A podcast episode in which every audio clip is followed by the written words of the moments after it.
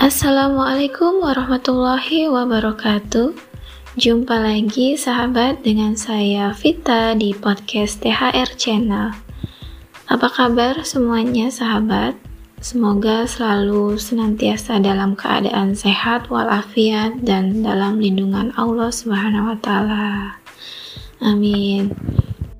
Ya, sahabat, masih melanjutkan kisah saya dan uh, pengalaman pertama saya tinggal di ujung timur Indonesia, yaitu Jayapura, Papua.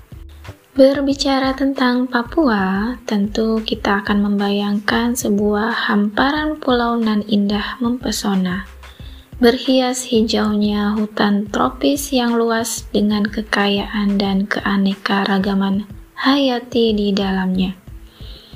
Berikut hasil tambang yang terus dieksplorasi seolah tiada habisnya. Sedih ya melihat kondisi emas di Papua diambil atau dieksplorasi oleh pihak asing tapi kita tidak menyadari itu semua. Ibaratnya kita kemalingan, tapi nggak sadar rumahnya lagi di di uh, rampok gitu. Lucu ya. Dan kita merasa baik-baik saja ketika sudah tahu uh, rumah kita kerampokan. Ya, itulah kondisi Indonesia saat ini. Hmm, berlanjut uh, ke pembahasan yang lainnya waktu saya pertama kali melihat uh, apa atau bertemu dengan orang-orang uh, asli Jayapura. Masya Allah ternyata mereka itu wanitanya cantik.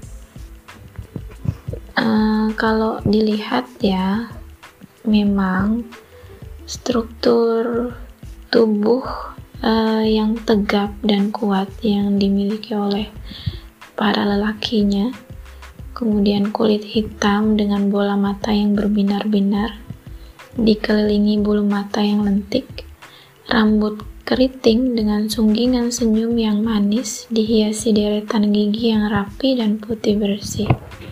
Begitulah ciri khas warga asli Papua. Dan saya sudah melihat dan bertemu langsung dengan mereka. Ya uh, dan inilah asal muasal dari kata Papua ya. Kata Papua itu mungkin berasal dari bahasa Melayu yaitu pua-pua yang berarti keriting.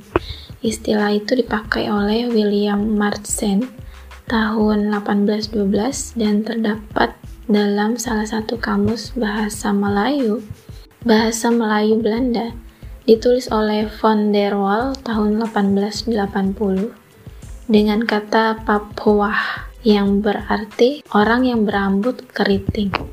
Provinsi Papua dulu bernama Irian Jaya, ditetapkan menjadi bagian dari Negara Kesatuan Republik Indonesia melalui Undang-Undang Nomor 12 Tahun 1969 sebagai provinsi ke-26 dari beberapa provinsi di Indonesia.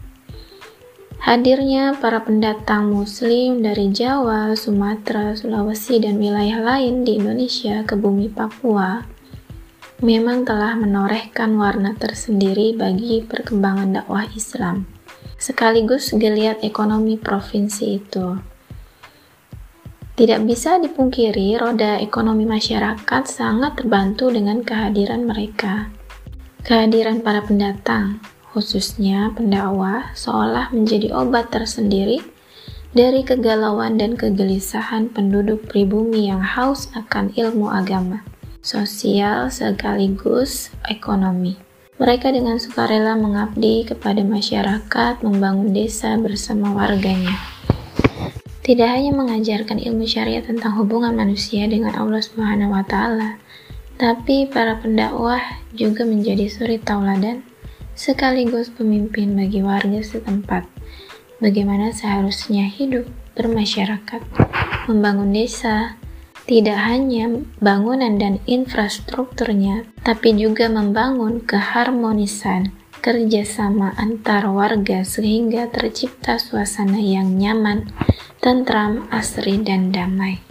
Masya Allah ya sahabat, insya Allah bisa menjadi wasilah untuk kita mendakwahkan Islam di bumi cendrawasih. Demikian dari saya, kita lanjut besok. Insya Allah, tetap semangat ya.